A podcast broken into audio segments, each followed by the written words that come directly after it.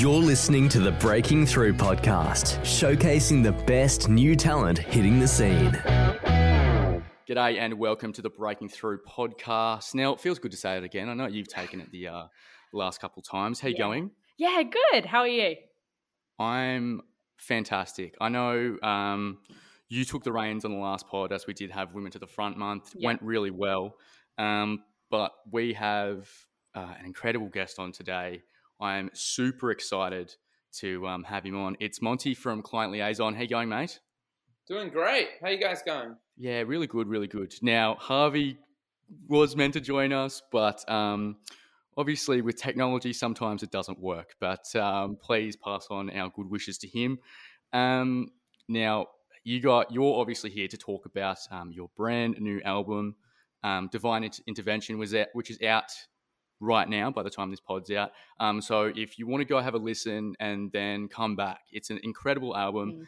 Now we actually got to listen to this before everyone else, so I think in my Tinder bio now, I think I'm going to put um, that I got to listen to it before heaps of other people. yeah, it's If that doesn't if that doesn't get me matches, I don't know what I'm what it's going to do. surely it's Um, very cool. It's it's it's incredible.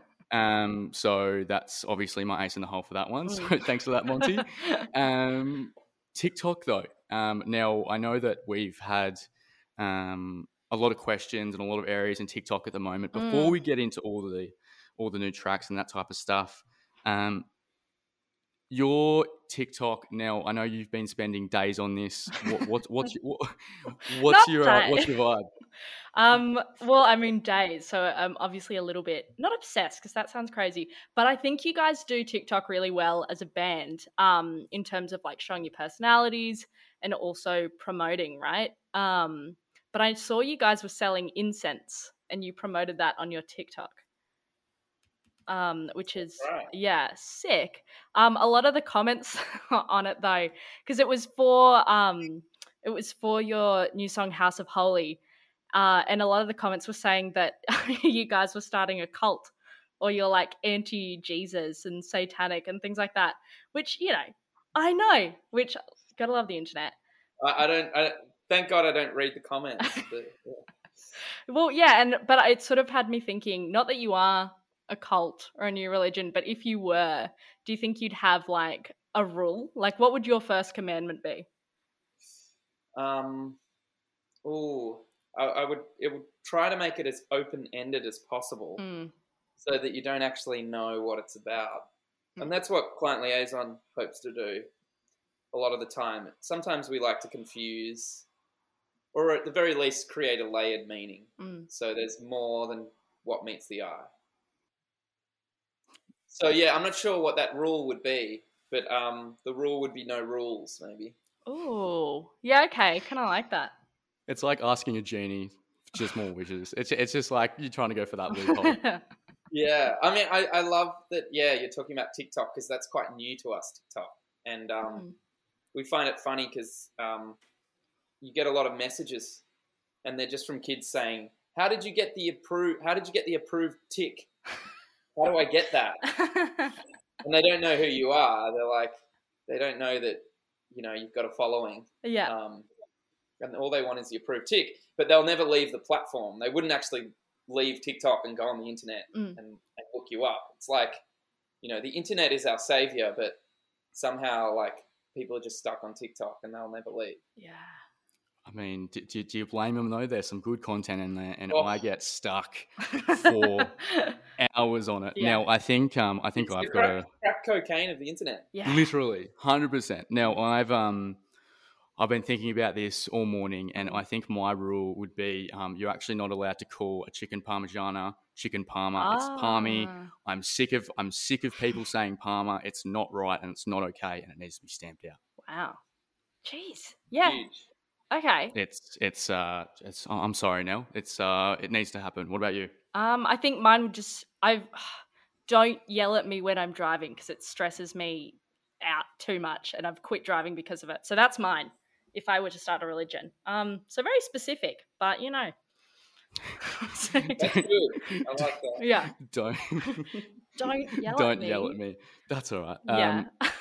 Um, commandments. Let's put them in. Let's go. But Yeah. um, there's there's one song before we get into the new album. There is Mm. one song that I've been told to ask about, um, and this one is just it's an absolute anthem. It's Off White Limousine. White limousine.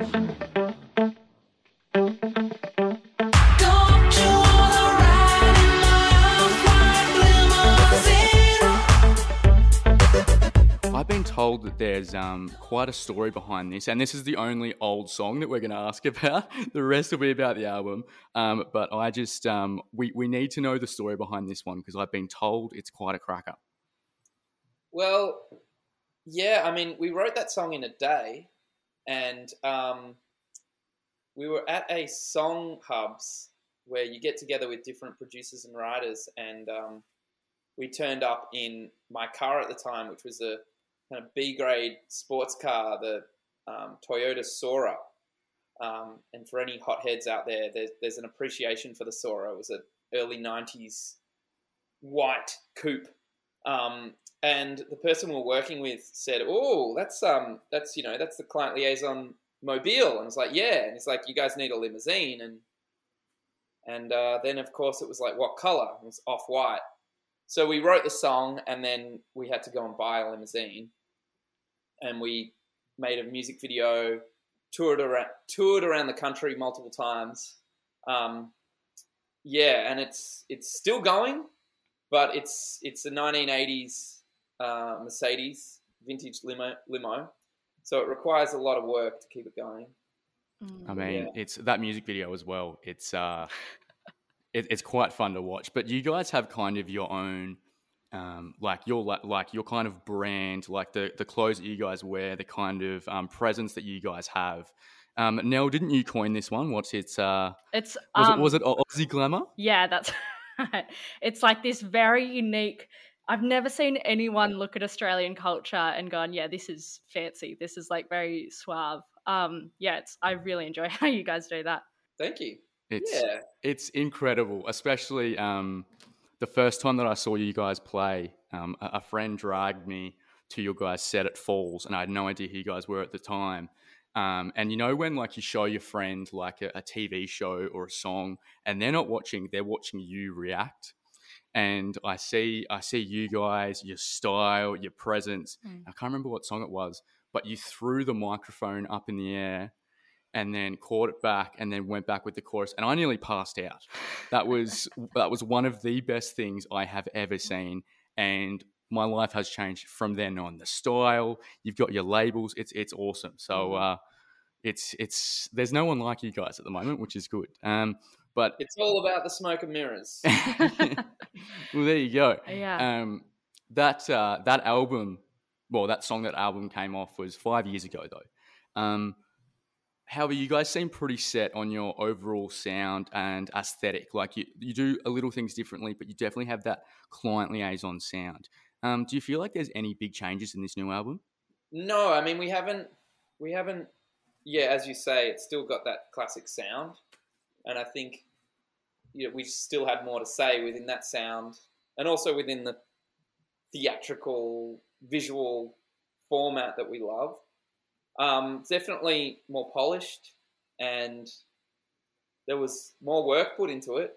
That doesn't necessarily make something better, but to us it is because it's the most recent thing. But um, yeah, there's it's more polished. There's more collaboration on there, um, and it was nice working to a theme as well. But the sound, yeah, I mean, you know, use you know we've used things like strings and horns, and um, uh, I spent a lot of time on my vocals. Um, worked with a new mixer, which was incredible to create a cohesive sound across the whole album, which didn't happen last time. So yeah, it's just kind of like one foot in front of the other, really. Well, let's actually play one of those songs off the new album. This is Cold Touch. Enough,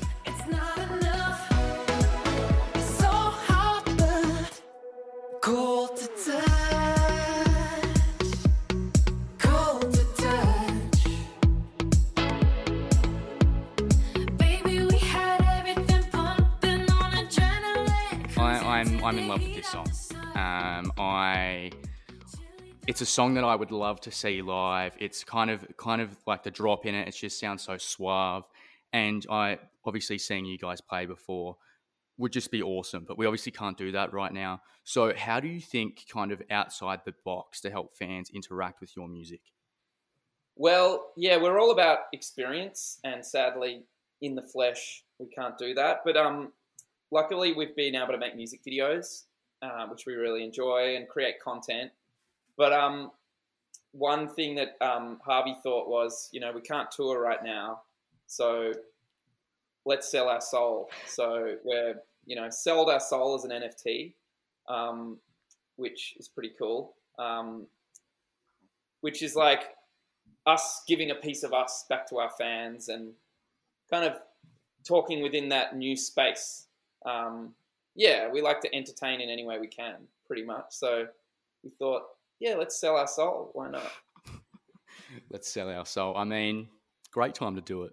Um, it's you guys. You guys are obviously always kind of breaking down new experiences, um, like the Splendour online, doing stuff with KFC. So it's um, it's always good to kind of see um, what you guys want to do. Now, I know that you want to play your favorite song. What is it? Yes. Uh, my favorite from this album is Unloaded.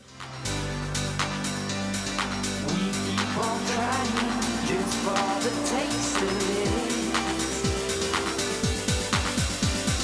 Turn up the sound of freedom if you wanna be released. I don't imagine myself getting sick of it anytime soon. Is there a song on the album that you just still just super stoked with? Yes, I mean all of them. They're all our babies. Um, Unloaded is um, that was written for the four stackers. We said so. Like it's it's a guy at a festival and he's got four drinks stacked on top of each other, and he's just super pumped. And he's there for the whole set, and he's running to the front, and he's like, "Yeah!" And we just needed that kind of festival banger, um, you know, to take you to the next Mm. level. But um, for me, the song that I, I always enjoy is um, "Prisoners Prisoners of the High Life," um, because it was always an album track, so we could indulge ourselves, and it doesn't have necessarily all the pop hooks, but it draws you in every time. It's a very very much a headphone song, Mm. um, yeah, and it's a kind of I love it washing over me the experience. I um I remember we had a little listening party, um, us hosts, and I remember Nell's Nell's uh, face when she saw this. It was like the oh Jesus. um, so that that was definitely good to see. Mm. Um, how much of this album was actually made in lockdown? Because it's obviously come from you know there's songs in there that have um, been released, but was there a lot of this that was made in lockdown? Uh, most of it wasn't, but um, it's hard to say because a lot of it was completed Mm. during lockdown. But um, there were certain songs that were made in lockdown: "Club Called Heaven," "Eulogy for the Living," "Unloaded." Um, you know, and we've been going in and out of lockdown, so there'd be times we can get in the studio, but there'd be other times when um, we would write over Zoom, we'd um, mix over Zoom, write lyrics, um, that kind of thing, send things back and forth. A lot of the songs have gone through six computers. Um, so yeah, it's, it feels like a bit of a blur, but at the start of COVID, it looked like we had an album already. It turned out we still had a lot of work to do, but it made it take a bit longer.